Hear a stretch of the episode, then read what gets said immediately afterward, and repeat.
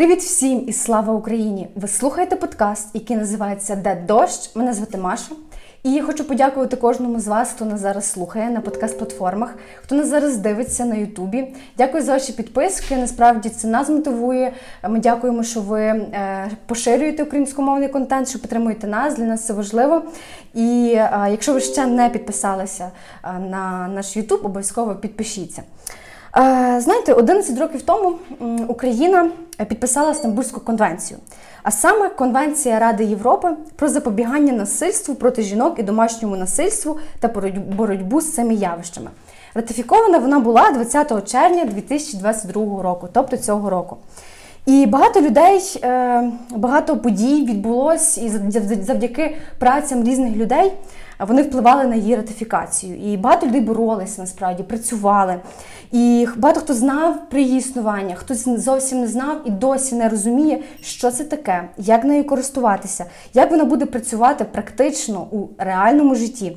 Є, насправді, зараз в інтернеті багато фейків, безглуздих відео і думок людей, які, можливо, мають якусь аудиторію, і вони або нічого абсолютно не знають і говорять те, що вони не знають, або вони це роблять спеціально. Тому сьогодні ми поговоримо по фактах, все як є, що робити та як користуватися Стамбульською конвенцією із головою Асоціації жінок-юристок України Юрфем Христиною Кіт. Людина, яка також із командою впродовж одинадцяти років долучалася до ратифікації Стамбульської конвенції. Привіт, Христино! Дуже рада сьогодні у подкасті з собою поговорити про Стамбульську конвенцію. Вітаю, привіт, рада теж поговорити. Хочу почати загалом, що означає от ратифікація конвенції для держави на даний момент, і, можливо, зараз вже є щось, що от, от зараз на даний момент на практичному рівні вже відбувається зі сторони законодавства, що після двадцять четвертого червня, тобто, окей, її ратифікували, що далі? І що, наприклад, нас чекає на людей практично, і які провадження є зі сторони держави, і що вона взагалі означає? Ратифікувавши Стамбульську конвенцію, держава фактично підписала відповідний міжнародний договір, тому що конвенція – це міжнародний договір, відповідно до якого держава взяла на себе зобов'язання зробити все для того, щоб у плані законодавчому і в плані застосування законодавства, для того, щоб захистити жінок від насильства, а також жінок, чоловіків, дітей, людей похилого віку, незалежно від статі, незалежно від віку, від домашнього. Тобто конвенція поширюється не лише на жінок, а й також на всіх, хто може постраждати від домашнього насильства. І ратифікувавши цей міжнародний документ, цей міжнародний договір, ми в на політичному рівні е, погодилися з тим, що ми не, не толеруємо насильство відносно жінок і домашнє насильство, і що ми беремо на себе зобов'язання е, змінити наше законодавство, якщо це необхідно, а якщо у нас на законодавчому плані все гаразд, змінити е, ставлення правоохоронної, судової гілки влади до даної категорії справ і забезпечити ефективне розслідування і захист прав е, постраждалих. А як сьогодні, на даний момент, після ратифікації, що зараз відбувається, як вона впроваджується? Можливо, можете розказати коротко. Справа в тому, що як Асоціація жінок-юристок України Юрфем, ми зараз працюємо над аналізом нашого національного законодавства в частині, наскільки воно відповідає вимогам Стамбульської конвенції. Також залучаємо до обговорення тих напрацювань, які у нас є Міністерство внутрішніх справ, адже значна частина цих змін стосується саме Кримінального кодексу і Кримінально-процесуального кодексу, коли мова йде про відповідальність за насильство щодо жінок. Також я знаю, що на рівні парламенту і уряду створюється низка робочих груп, які теж працюють над тим, щоб привести наше законодавство у відповідність вимогам Стамбульської конвенції. Тому я можу сказати, що в принципі органи влади, виконавчої і законодавчої зараз активно працюють над впровадженням норм Стамбульської конвенції в, в практику. І, окрім того, це є це частина нашого євроінтеграційного процесу, тому що якщо на рівні держави ми не забезпечимо тих стандартів правосуддя і доступу до правосуддя, які є в країнах-членах ЄС, то виконуємо ті вимоги, які до нас висували Європейський Союз як до кандидата і кандидатки країни в члени ЄС.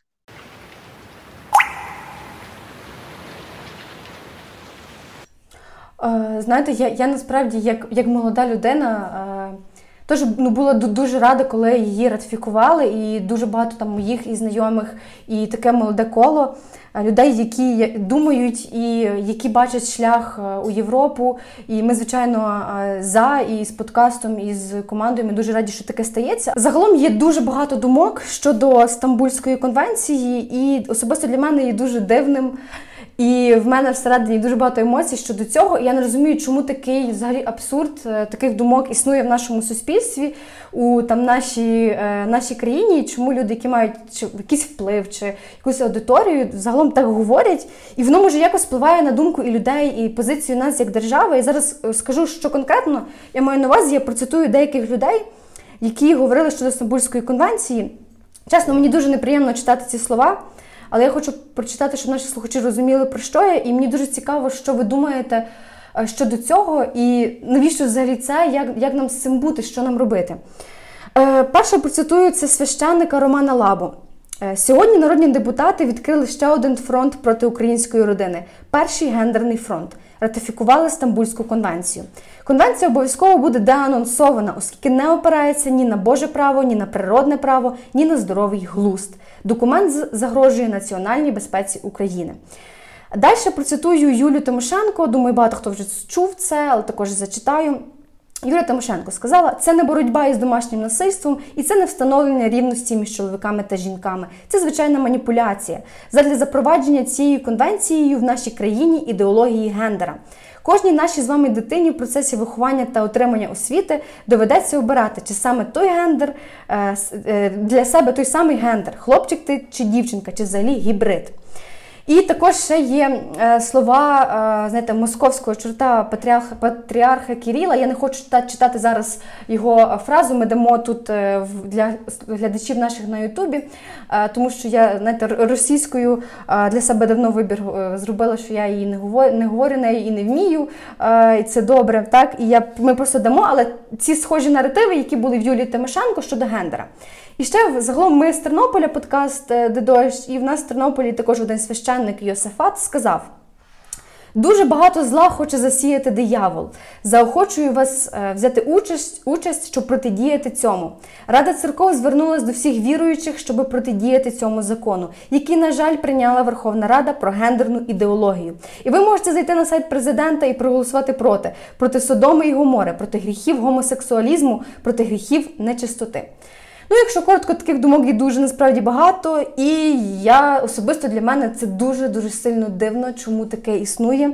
І ніби таке враження, що зміщуються якісь акценти, що там, наприклад, церква навпаки має там підтримувати такі ініціативи, а вона виходить, що не, не підтримує. Але є окремі там люди, так був є, є такий Сергій Дмитрів, який виступав за ратифікацію конвенції, священник. І, можливо, доцільно якось проводити якісь розмови із людьми, які не розуміють, тобто важливість гендер, важливість Стамбульської конвенції, якось пояснювати їм, можливо, вони не освічені, чи що, чи робити якусь спільноту людей, які би їм пояснювати і на державному рівні, що, тобто, таке не має бути. І мені цікаво, чому, що ви про це думаєте, чому так, кому це вигідно і навіщо взагалі таке зараз відбувається? Ви знаєте, я скажу так, ще в дві тисячі шістнадцятому році Україна хотіла ратифікувати Стамбульську конвенцію і був підготовлений відповідний пакет документів, якраз в тому числі і закон про новий закон, яким ми зараз користуємося, про засади запобігання протидії домашньому насильству. Це той закон, який готувався на основі норм Стамбульської конвенції. І в дві тисячі шістнадцятому році нам не вдалося конвенцію ратифікувати, і правоохоронні органи, в тому числі Служба безпеки України, представники представників представниці говорили, коли дискутували ми над питанням, чому це не вдалося, чітко прослідковувався російський вплив і російські меседжі, які висловлювали представники і представниці різних спільнот, в тому числі релігійних, які були проти ратифікації Стамбульської конвенції. Я не кажу, що всі, хто висловлюється проти ратифікації Стамбульської конвенції, просували російські наративи. Частина з тих людей – це люди, які просто не читали саме, саму Стамбульську конвенцію і виключно через незнання або небажання самому чи самим розібратися в, цій, в цьому документі і зрозуміти, що, про що саме говорить Стамбульська конвенція. Власне, е, говорять ті меседжі, які е, просувала Російська Федерація саме про, е, ну, проти ратифікації Стамбульської конвенції. Тому е, моє, мій основний, я для себе роблю такий висновок, що люди, які станом на сьогодні, зокрема і священнослужителі, які говорять, що Стамбульська конвенція якимось чином підриває основи сім'ї, в мене просто складається враження, що ці люди справді просто не читали документу, і якщо б вони почитали документ, почитали б певні роз'яснення до Стамбульської конвенції, співставили б норми Стамбульської конвенції з нашим національним законодавством, вони б для себе відкрили багато чого нового і насправді корисного для своїх прихожан, парафіян в частині захисту їхніх прав. Тому я з вами абсолютно погоджуюся, що органам влади, державі потрібно більше, в тому числі і громадським організаціям, це від нас з вами і чим ми зараз з вами займаємося, залежить, що саме і скільки інформації наші українці та українки отримують про цей важливий міжнародний документ. Потрібно поширювати, роз'яснювати, що саме говорить Стамбульська конвенція, чим вона може допомогти захистити українців та українок, які страждають від насильства, і чому для нашої держави це важливо. З юридичної точки зору, якщо цілком я як юристка-адвокатка можу аналізувати цей документ з точки зору права, він абсолютно не підриває жодні е, наші норми національного законодавства, які стосуються сім'ї і поняття сім'ї. Він абсолютно не е, змінює цього поняття, він абсолютно не порушує прав жодної людини е, і відповідає вимогам Конституції цей міжнародний документ і договір. І, на мою думку, жодних підстав для його е, для визнання його неконституційним е, немає, тому правових. І я вважаю, що і як юридична спільнота, так і ті, хто потребує захисту від насильства, окрім після ратифікації Стамбульської конвенції, отримали ще один важливий механізм захисту своїх прав, який допоможе саме тим, хто зазнають насильство. От як ви, як юридична організація, можете впливати на людей, які насправді мають от дуже широкий вплив? На людей, які мають вплив, що ви маєте на увазі? Ну, тобто на людей, які от поширюють оці наративи. Айкиці. Насправді ми, як громадська організація, ми можемо поширювати роз'яснювальні матеріали, аналітику з приводу того, а що ж передбачає Стамбульська конвенція. До речі, в нас на сайті Асоціації жінок-юристок України Юрфем, в нас є аналітичний центр, можна знайти достатньо аналітики для того, щоб розібратися, про що Стамбульська конвенція, що нам, що, які подальші кроки після її ратифікації, яким чином буде моніторитися виконання Стамбульської конвенції. Тобто людина, яка хоче більше дізнатися про цей документ, вона може про це прочитати в нас на сайті. Також ми часто робимо різні інформаційні вебінари, роз'яснення в нас на Фейсбук-сторінки для жінок, чоловіків, ну, для всіх, хто цікавиться тим, а яким чином їхні права захищає Стамбульська конвенція. Тобто, як громадська організація, ми інформаційно роз'яснювальну роботу проводимо, ну і, звичайно, паралельно проводимо як професійна асоціація юристок, маючи свій аналітичний центр, ми допомагаємо нашим і законотворцям, і органам влади, і юридичній спільноті впроваджувати норми Стамбульської конвенції, аналізуючи, що в нас в законодавстві працює, що не працює, даємо свої пропозиції для того, щоб покращити наше законодавство і практику адвокатів і адвокаток. Ми обов'язково у описі подкасту залишимо посилання на сайт Юрфем, і ви можете там детальніше прочитати, ознайомитися, обов'язково це зробіть.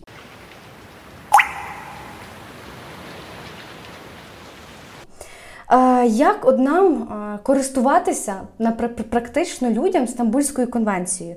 Тому що є дуже багато прикладів та історій, насправді, насильства, так, та різного сексуального домагання. От недавня ситуація, яка стала публічною, коли дівчинка їхала там у метро, так, і вона зазнала сексуального домагання від чоловіка. І коли це сталося, вона там в метро почала кричати, але люди, на жаль, ніяк не відреагували.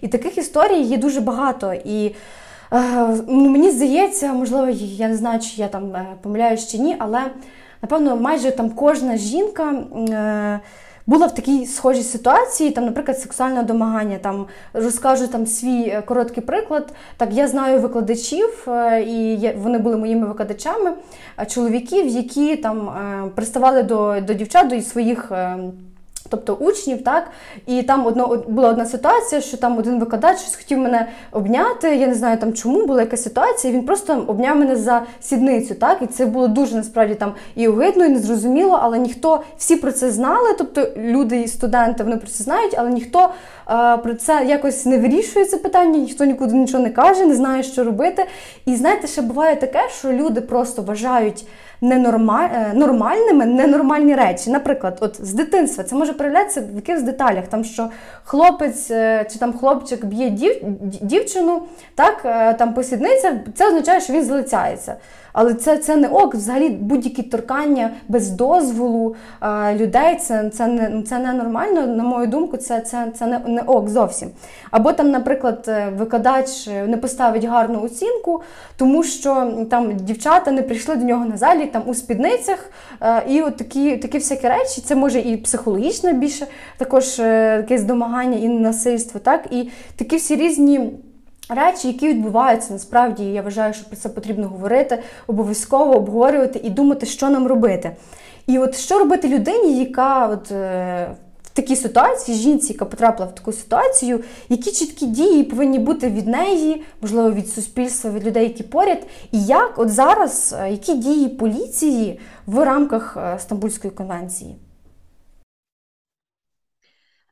Те, що ви розписали, сексуальне домагання, доторки до тіла людини без її згоди, в тому числі і переслідування сексуального характеру в інтернеті, тобто ви розказали зараз про речі, які стосуються фізичних моментів і доторків, а є ще моменти, коли ми зараз користуємося часто соціальними мережами і є непоодинокі випадки сексуального переслідування в інтернеті, коли жінкам, дівчатам постійно пишуть в месенджерах повідомлення, погрожують, що їх, якщо вони з ними не зустрінуться, будуть переслідувати, погрожують сексуальним насильством. Це теж є насильство щодо жінок. І, власне, Стамбульська конвенція передбачає, що держава має створити чіткі механізми відповідальності за насильство сексуального характеру, чи це сексуальні домагання, чи це переслідування в інтернеті, в тому числі сексуального характеру, чи це насильство щодо жінок в цифровій сфері. Наприклад, є ще такі випадки, коли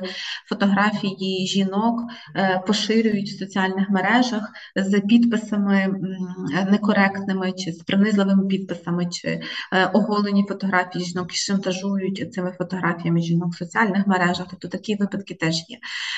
Стамбульська конвенція говорить, що держава не просто має передбачити статті, наприклад, в кримінальному кодексі, в яких має бути передбачена відповідальність за таке насильство, а й держава має створити чіткий алгоритм і механізм притягнення до відповідальності. Більше того, важливо не лише створення ось цього ефективного механізму, важливо ще, щоб правоохоронні органи не толерували таку поведінку і вміли працювати з потерпілими від сексуального насильства. Адже часто, наприклад, я зі своєї практики і колежанки, які працюють в асоціації, знаємо, що ті, хто пережили сексуальне насильство, вони не готові інколи звертатися в правоохоронні органи через те, що відчувають оце ставлення відносно себе, типу, сама винна, чому ти йшла ввечері, або чому ти вдягнулася не так, як би ти мала вдягатися, або, ну, подумаєш, ну, написав тобі раз-два, ну, заблокуй його в соціальних мережах і таке інше. Так? Коли з боку органів влади ставляться до, до, до цього злочину як чогось незначного і вважають, що не потрібно докладати значних зусиль для того, щоб притягнути кривдника до відповідальності. Тому Стамбульська конвенція говорить про те, що держава має працювати у напрямку попередження таких випадків, а це освіта, починаючи зі шкільної освіти, завершуючи вищим навчальним закладом, завершуючи інститутами підвищення кваліфікації фахівців, які мають працювати з цією тематикою. Це освіта, попередження, це притягнення до відповідальності і належне покарання кривдників за такі злочини. Так? Тобто це і, і надання послуг тим, хто пережив сексуальне насильство. Тобто найчастіше жінки, які переживають сексуальне насильство, чи це у вигляді сексуальних домагань, чи це, чи це, наприклад, про, про зґвалтування, коли ми говоримо, їхньою метою не є скільки покарати кривдника. Метою тих, хто пережив сексуальне насильство, є, по-перше, відчувати себе в безпеці і безпечно ходити в навчальний заклад, ходити по вулиці, ходити на роботу і не відчувати будь-яких сексуальних домагань, безпечно користуватися інтернетом, врешті-решт, для того, щоб коли ти не заходиш в інтернет, зразу не наражатися на небезпеку сексуального переслідування. Так? Це, по-перше, безпека, а друге, це отримання е, психологічної, медичної при необхідності допомоги. Тобто покарання кривдника – це є останнє, що хоче отримати постраждала особа. Тобто вона хоче отримати належні, належні послуги і, і розуміння з боку правоохоронних органів проблеми, з якою вона зіштовхнулася, і належного захисту. Тому Стамбульська конвенція саме про ось ці всі механізми говорить. Тому що, наприклад, станом на сьогодні у нас є, наприклад, і до ратифікації Стамбульської конвенції у нас було і є в Кримінальному кодексі статті, які передбачають відповідальність за сексуальне насильство, стаття, яка передбачає відповідальність за зґвалтування, за примушування доступу в статевий зв'язок. Тобто у нас є ці статті Кримінального кодексу, але якщо ми подивимося, а яка ж судова і правоохоронна практика, ми побачимо, що не дуже багато таких справ навіть доходять до суду. Тобто навіть якщо постраждалі звертаються до правоохоронців, ці справи не доходять до суду через недостатність доказів або небажання самої правоохоронної системи змінити підхід до розслідування даних справ, тому що, очевидно, при сексуальному насильстві ми ж не будемо мати маси свідків, які можуть це доказати. І не завжди сексуальне насильство закінчується зґвалтуванням. Тобто, яким чином доказати, як ви правильно сказали, що в метро до мого тіла доторкалися і домагалися. Так, наприклад, якщо в метро немає камер, це означає, що я абсолютно беззахисна в цій ситуації. Так? Тому тут Стамбульська конвенція говорить не стільки про е, передбачення на рівні закону, що є важлива відповідальність, а стільки зміни підходів держави і органів державної влади до даної категорії справ, і розуміння проблематики, і захист тих, хто пережив це насильство. Тому, е, звичайно, в нас немає станом на сьогодні ефективної, коли ми говоримо про сексуальне насильство щодо жінок, і ті статті, які я називала, найчастіше вони не поширюються на випадки, які стосуються сексуального насильства в інтернеті. А це дуже велика проблема, і ми знаємо, що, ви знаєте, що е, е, виконання державами Стамбульської конвенції е, моніторить е, така спеціальна міжнародна група, яка називається GREVIO, е, яка створюється, так, і ця група міжнародних експертів, яка моніторить е, виконання державами Стамбульської конвенції, видала одну з рекомендацій для держав, і ця рекомендація, власне, стосується захисту жінок від насильства, в тому числі сексуального, в цифровому вимірі. Так? І це дуже важливий момент, тому що, наприклад, зараз, коли ми маємо численні звернення з приводу сексуального насильства в соціальних мережах, ми зіштовхуємося з нерозумінням з боку правоохоронних органів, а яким чином вони мають притягнути кривдників до відповідальності. Ну і взагалі подумаєш, ну, яка це невелика шкода, так, яка може бути тобі завдана. Тому тут на рівні законодавчому нам ще є над чим працювати, зокрема в частині е, насильства в цифровій сфері. Ну і, звичайно, ще є інших багато моментів, е, які нам потрібно змінювати, але найбільше це, на нашу думку, сам підхід е, правоохоронної системи до даної категорії справ. Ну і людей в тому числі, тому що ми живемо в суспільстві українському, яке, на жаль, до сьогодні толерує насильство щодо жінок, в тому числі сексуальне насильство щодо жінок. І е, коли постраждалі від сексуального насильства чують в свою сторону закиди, а що ти зробила так, або що ти не зробила так, А ці закиди свідчать про те, що суспільство виправдовує кривдника, покладаючи відповідальність на саму постраждалу від сексуального насильства. І поки ми не змінимо ось цього підходу і розуміння суспільства до того, що немає значення, якої довжини в мене спідниця, колір волосся, чи де, ким я працюю і як я ходжу, так? Має значення те, що той, хто вчинив відносно мене насильство, він має нести відповідальність, незалежно від моєї поведінки. Тобто моя поведінка може бути будь-яка, так? А відповідати за злочин має той, хто його вчинив. І коли не буде ось цього усвідомлення, доти ми будемо мати цю тему досить табуйованою, в тому числі і не будемо мати належного реагування з боку правоохоронної сфери. Бо ви ж бачите, судова і правоохоронна система в нас в державі дуже реагує на запити суспільства. І це дуже добре, коли правоохоронці відчувають, що, наприклад, суспільство не толерує, не, не толерує випадки насильства щодо жінок в інтернеті. І суспільство вимагає, щоб за це було притягнено до відповідальності кривдників. І коли органи влади відчувають от, от цей запит суспільства, що він вже є, тоді вони швидше починають рухатися. Тому нам тут з різних сторін треба працювати. От ви казали про механізми. Коли вони будуть створені, коли, коли такий механізм буде створений, коли це відбудеться? Можливо, є якісь дати, рамки?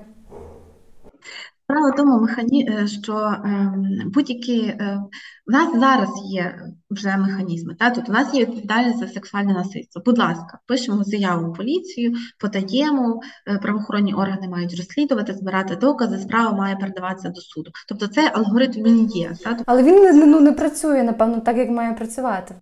Він не працює так, як має працювати, через те, що, як я вже казала, так? Через те, що, по-перше, станом на сьогодні підхід правоохоронних органів, наприклад, щодо розслідування, не знаю, крадіжки чи грабежу зі збором доказів, ідентичний щодо справ, які стосуються сексуального насильства. Він не може бути ідентичний, та, тому що це інші категорії злочинів. Це злочини більш чутливі, це злочини сексуального насильства, це злочини, де немає свідків, це злочини, де інколи постраждалі можуть заявити про сексуальне насильство через рік, і два, і три роки, і вони мають мати на це право про це заявити. Так? Тобто тут має бути усвідомлення того, що ми маємо шукати інші способи доказування і збору доказів в цих категоріях справ.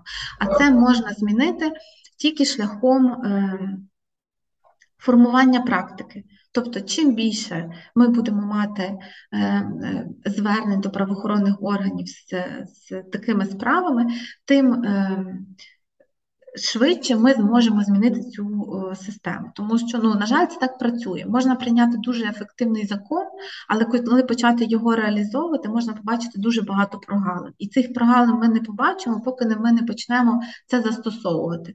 Тому, наприклад, з нашого боку, ми як адвокатки і Асоціація жінок-юристок, ми завжди говоримо адвокатам і адвокаткам, і проводимо багато навчання для них, для того, щоб вони брали ці справи. Тому що наші колеги-адвокати, адвокатки інколи навіть не хочуть братися за ці справи через те, що ну справді може не бути достатньо доказів, вона є завідомо програшна і таке інше, але не має значення. Постраждала має право заявити.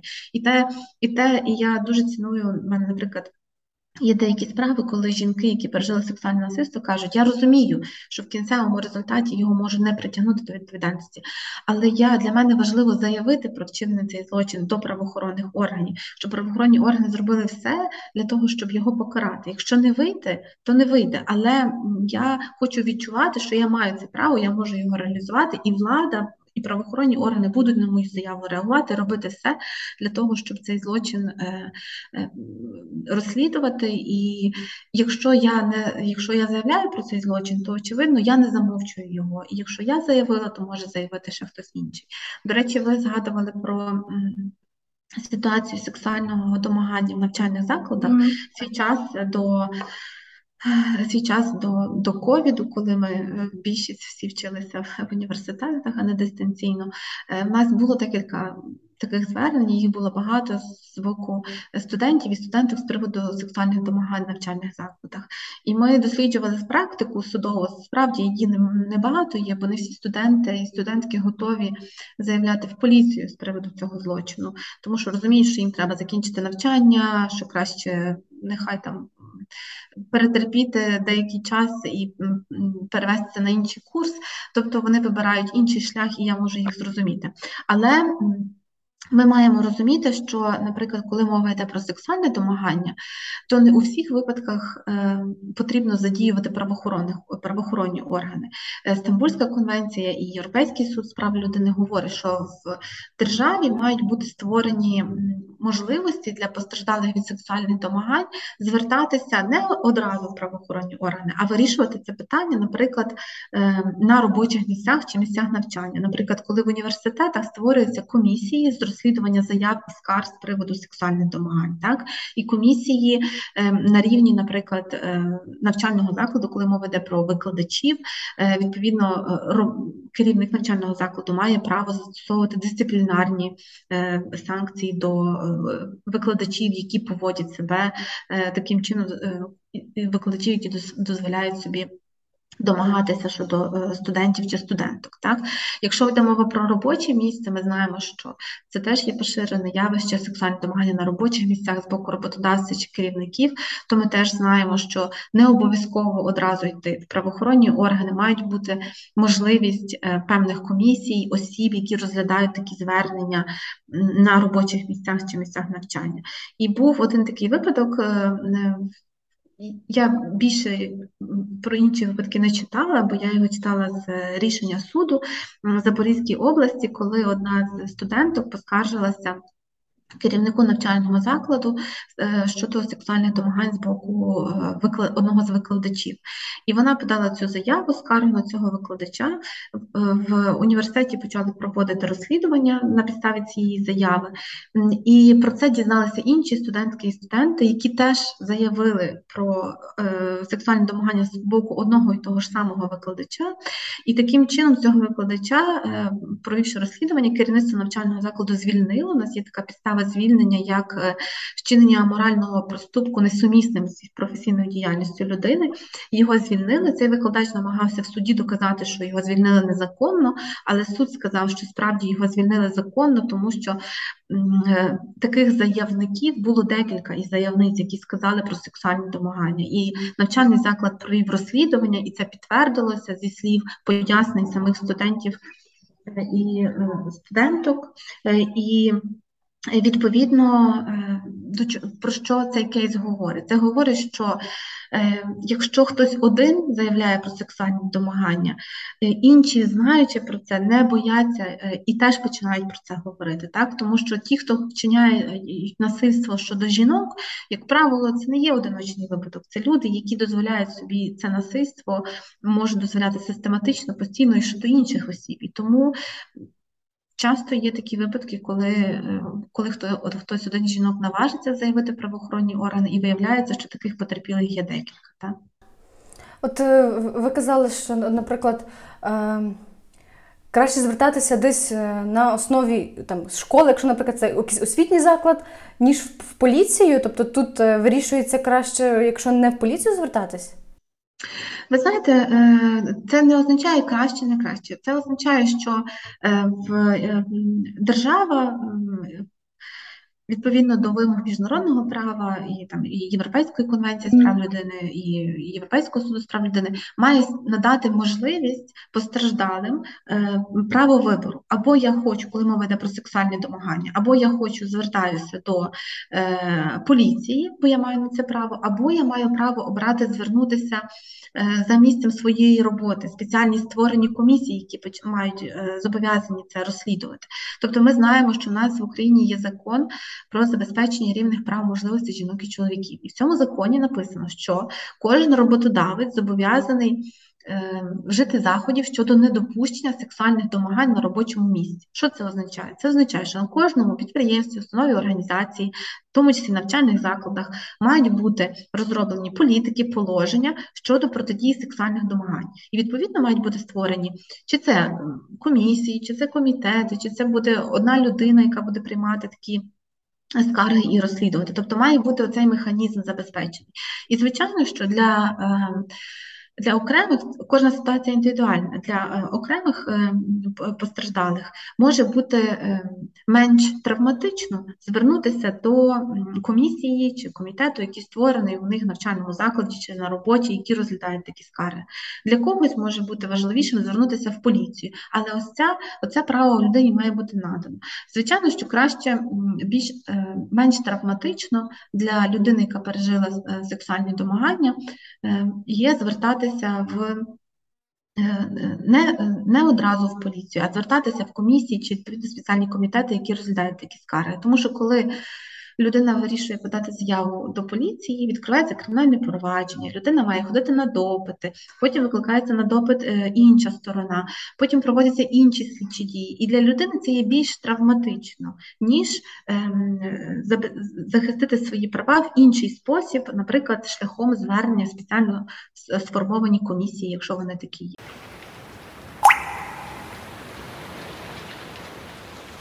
Із впровадженням так Стамбульської конвенції, чи тут знову ж таки потрібно буде ходити там і доказувати, що таке то було, багато різних допитів, і вони всі ну, будуть реально травматичними для людини? Чи Стамбульська конвенція якось передбачає те, що не потрібно багато мільйонів допитів, щоб доказати, що ну, це сталося, і, і, і ну, як тут?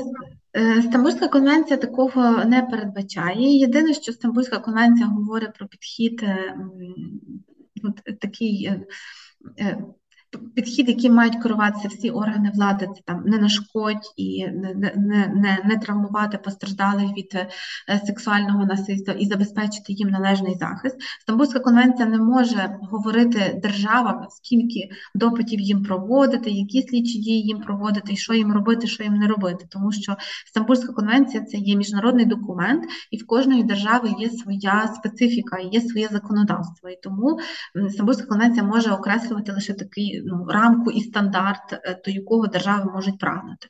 Але ми маємо розуміти, що е, у будь-якому випадку, коли ми говоримо про, звертаємося із заявою в правоохоронні органи, е, слідчі для того, щоб передати справу до суду і звинуватити особу в вчиненні злочині, мають зібрати ці докази. Тобто без доказів є неможливо, так?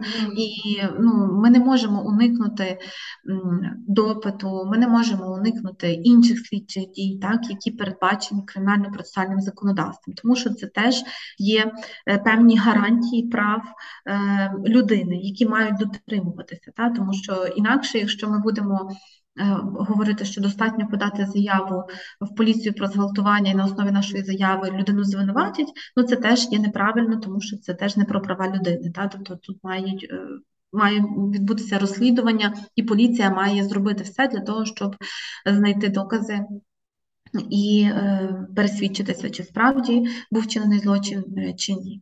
Тому я і кажу, що для людини є менш травматично, коли ми говоримо про сексуальні домагання, звертатися в, в, в комісії, коли мова йде про робочі місця чи навчальні заклади, ніж йти в правоохоронні органи, бо там складніше оці докази знайти.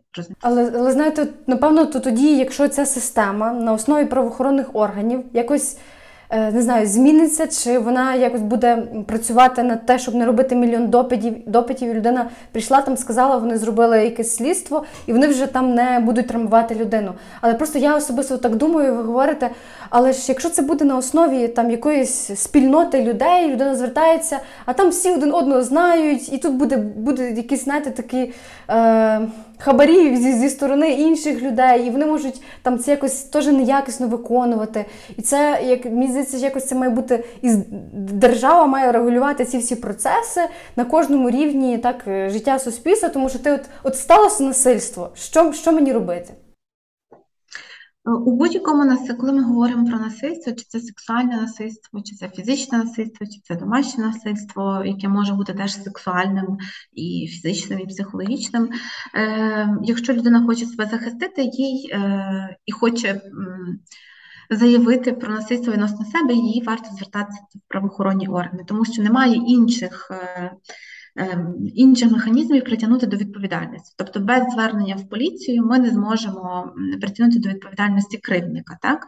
Але з другої сторони, якщо, наприклад, ми говоримо про якщо ми говоримо про домашнє насильство, наприклад, так, то ми знаємо, що працюють і чи, там, чи в тому числі і сексуальне насильство. Ми знаємо, що в Україні є створена мережа центрів соціальних служб для сім'ї, дітей і молоді, так, де постраждалі можуть отримати психологічну допомогу і соціальну допомогу при потребі без обов'язкового звернення в правоохоронні органи. Так? Але якщо ми хочемо покарати кривдника, якщо ми хочемо доказати вину його, ми хочемо доказати, що ми постраждали від насильства, то без поліції ми нікуди не дінемося. Друге питання, те, яке ви сказали, про можливі ризики, особливо коли мова йде про маленькі містечка, де всі один одного знають, де інколи люди, які працюють в поліції, є родичами, можуть бути родичами тими, хто вчиняв насильство, так, ми всі живемо і знаємо є різні ситуації. То тут має працювати система, зокрема, відповідальності працівників правоохоронних органів. Та? Тобто, якщо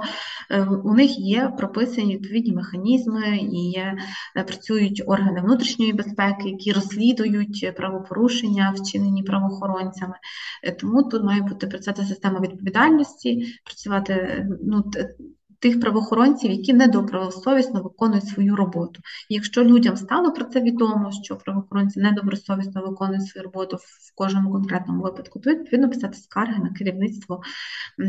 Ну, і іншим чином це змінити не можна. Тобто мовчати – це теж і не вихід, тому що ми знаємо, що замовчування ситуації не змінює ситуацію. Так? Воно навпаки призводить до того, що... Кількість випадків насильства збільшується, ситуація не міняється, постраждалі далі страждають від насильства, а правоохоронні органи не реагують. Тому не мовчати, говорити і забезпечити захист тим, хто пережив насильство. Тим більше у нас зараз є можливості, в тому числі в маленьких містах, ви знаєте, у нас є розгалужена система безоплатної правової допомоги, є центри безоплатної правової допомоги, бюро фактично в кожному нас... районному центрі, обласному центрі ви можете звернутися за безоплатною правовою допомогою, тому що постраждалі від домашнього насильства, зокрема, в тому числі постраждалі від сексуального насильства, вони можуть отримати безоплатну правову допомогу. От, знаєте, що буває таке, що в людей є страх, так, говорити, страх телефонувати в поліцію. Ну, це зрозуміло чому. Але все ж таки, підсумовуючи це, то потрібно про це говорити, не мовчати і казати, що були такі випадки. Так, і якщо підсумовуючи загалом нашу розмову про Стамбульську конвенцію, от як вона полегшує нам життя або полегшить в майбутньому? Це все залежить від нас, тому що вона має не те, що ми не маємо говорити про полегшення життя, ми маємо говорити про забезпечення безпеки жінкам, які зазнали насильства, і тим жінкам, чоловікам і людям, які страждають від домашнього насильства. Так? Тобто воно, тут мова йде не про полегшення, тут мова йде про гарантії, про права, про можливості, якими можуть користуватися ті, хто пережили насильство.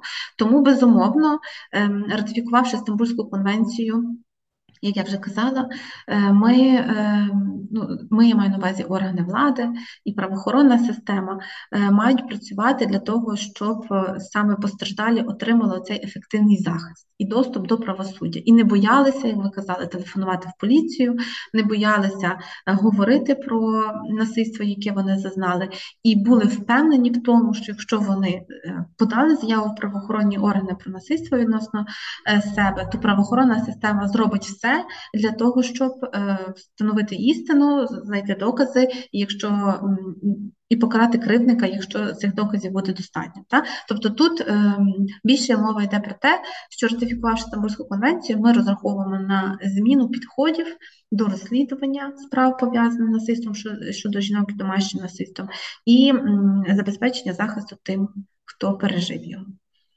Але так, як ви казали на початку, що зараз все ще в роботі, все в процесі, але все працюється, все, все налагоджується, і ми йдемо до цього шляху впровадження конвенції в життя, правильно? Звичайно, і механізми у нас всі працюють. Тобто це не означає, що ми зараз маємо чогось чекати, що щось зміниться. Ні, чекати не треба. Тобто якщо ви зазнали насильства, сексуального насильства, як я сказала, можете звертатися в систему безоплатної правової допомоги. Можете звертатися до нас. Ми зараз нас створили з квітня місяця, у нас працює лінія управління правової допомоги «Юрфем підтримка», саме в рамках якої наші колеги, адвокати і адвокатки надають допомогу тим, хто пережили сексуальне насильство. Тобто ми, от власне, ми започаткували цю ініціативу саме для того, щоб впроваджувати норми, в тому числі Стамбульської конвенції, і змінювати підходи поліції до тих справ, завдяки нашій роботі і голосами тих, хто пережив сексуальне насильство. Тому можете нас дзвонити, нас є на сайті наша, нас можна заявку на сайті залишити, можна телефонувати, і ми, звичайно, вам знайдемо адвоката-адвокатку для того, щоб, коли ви захочете свідчити, щоб вас почули і ви отримали належний захист. Дякую, друзі. Якщо ви шукаєте, можливо, посилання на сайт Юрфему, він буде в описі також даного подкасту, можете перейти. І якщо у вас ще є люди, хто нас слухає, є якісь думки щодо Стамбульської конвенції, чи якісь, можливо, ваша сторона, чи що ви послухали нашу так розмову, і вам ще може щось не зрозуміло, то теж можете в коментарях писати про це. І я на завершення ще хочу таку, щоб ви коротко розказали щодо однієї теми, це про цивільні партнерства. От в час війни ми розуміємо, що є люди, відносини яких насправді є незахищеними, оскільки їхні стосунки так не дають права на елементарне. І що ви, ви, можливо, зараз особисто робите, щоб ця опція діяла в Україні? Адже зовсім нещодавно, як ми знаємо, навіть президент сказав, так, дав, дав коментар щодо цього, що і люди багато сприйняли це ніби як натяк на те, що в нас може бути узаконення так одностатевих шлюбів та ЛГБТ-спільнот і так далі. Що, на вашу думку, от, буде відбуватися далі у цій площині? Так як ми знаємо, що Конституцію ми міняти не можемо, оскільки в нас зараз військовий стан. А як, що взагалі от тут відбувається і що можете сказати? Так, я, безумовно, знаю ситуацію і вважаю, що це неправильно, що люди, які живуть разом, перебувають в цивільному партнерстві, не можуть реалізувати своє елементарне право, пов'язане там з охороною здоров'я, право спадкування, майнові права, права на опіку і таке інше, які мають інші громадяни і громадянки нашої держави, як члени і членкині сім'ї. І тому з точки зору прав людини, я вважаю, що люди, незалежно від від того, в якій формі сім'ї вони проживають, вони мають мати всі права людини. Наша Асоціація жінок-юристок України «Юрфем», ми фокусовано не працюємо з темою цивільного партнерства, але ми співпрацюємо з громадською організацією «Інсайт» і іншими громадськими організаціями, які цільово працюють з даною тематикою. І якщо, наприклад, до нас звертаються з допомогою, в тому числі там, юридичної консультації чи підтримки і захисту е, е, прав, то ми, звичайно, надаємо таку допомогу і рекомендуємо наших адвокатів і адвокаток, які цією тематикою працюють і е, розуміють проблеми, з якими зіштовхуються жінки і чоловіки, представники і представниці ЛГБТ-спільноти, і ми, безумовно, завжди готові захищати їхні права там, де вони порушуються, і де законодавство, можливо, не додає їм можливості в, в окремих сферах нашого життя. Яким чином буде розвиватися ситуація з петицією і з тим, як президент відреагував на, на неї, я не знаю. Я не знаю, мені здається, знаєте, нашому українському суспільстві ну, ще потрібно, ще потрібен час для того, щоб усвідомити, що кожна людина, незалежно від її статі, гендеру, віросповідання, має права людини від народження, і цього не можна обмежити, заборонити і сказати, що ти не можеш користуватися певним якимсь правом, тому що ти там іншої статі або гендеру. Так?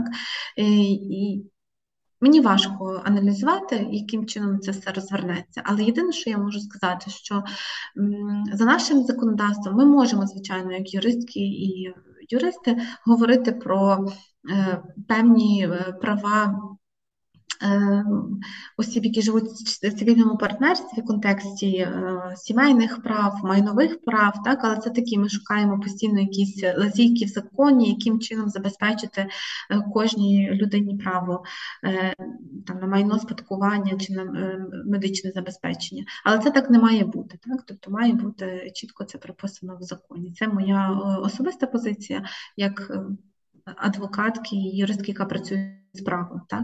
А яким чином на законодавчому рівні надалі це буде розвиватися, я не знаю. Звичайно, що е, моя особиста позиція, якщо це буде врегульовано правом, і особи, які живуть в цивільному партнерстві, будуть мати такі самі права, як сім'я, це буде свідчити про права людини в нашому суспільстві. Ну, але подивимося. Погоджуюсь з вами. Надіємося, що ми йдемо до цього, і це, і це станеться.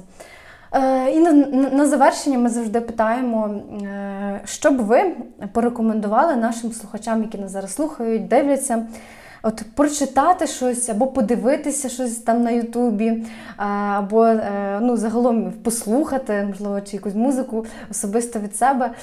Що б ви порекомендували нашим слухачам? Ну, звичайно, я порекомендую, мабуть, логічно буде порекомендувати прочитати Стамбульську конвенцію, насправді, та зайти до нас на сайт і, власне, прочитати аналітичні матеріали щодо Стамбульської конвенції або роз'яснення Ради Європи щодо даного документу, так, чому вона, вона є важливим. Ну і порекомендую, звичайно, вчитися критично мислити і аналізувати всю інформацію, яка вам надходить, і виховувати в собі, мабуть, цю чутливість до прав людини і розуміння того, що е, так, ми всі українці, українки, або люди, можливо, які не є українцями, українками, але живуть в Україні, і кожен, кожна з нас мають мати рівні права і можливості. Е, і, власне, крізь цю призму і це усвідомлення комунікувати, е, аналізувати ситуацію, так, і певним чином формувати свою позицію. Дякую. Будемо завершувати. Дякую, друзі, кожному, хто дослухав, додивився цей подкаст. Пам'ятаємо, що ми живемо зараз у стані війни, тому кожен з нас повинен бути сильний, кожен з нас за можливості повинен підтримувати нашу армію. І в описі також даного подкасту буде посилання, де ви можете підтримати полк Азов. Це файне місто, яке все купляє необхідне. Можете детальніше почитати та задонатити та підтримати е, наших військових. Дякую всім, хто поширює подкаст, хто е, загалом постить сторіси і пише мені. Дякую людям, які зі мною, які завжди е, поряд, які відчувають мене і допомагають у розвитку українськомовного контенту. Дякую дуже сильно вам. Дякую вам, Христино, за сьогоднішню розмову про важливе, про Стамбульську конвенцію. Надіємося, все буде рости, розвиватися, покращуватися, і ми дійдемо до того, що і суспільство буде розуміти краще, і, і люди відноситися, і все в нас буде добре, все в нас буде Україна, будемо працювати на кожному фронті. І ви, друзі, працюєте. Ми ще почуємося. Це був подкаст «Де дощ». Дякую вам.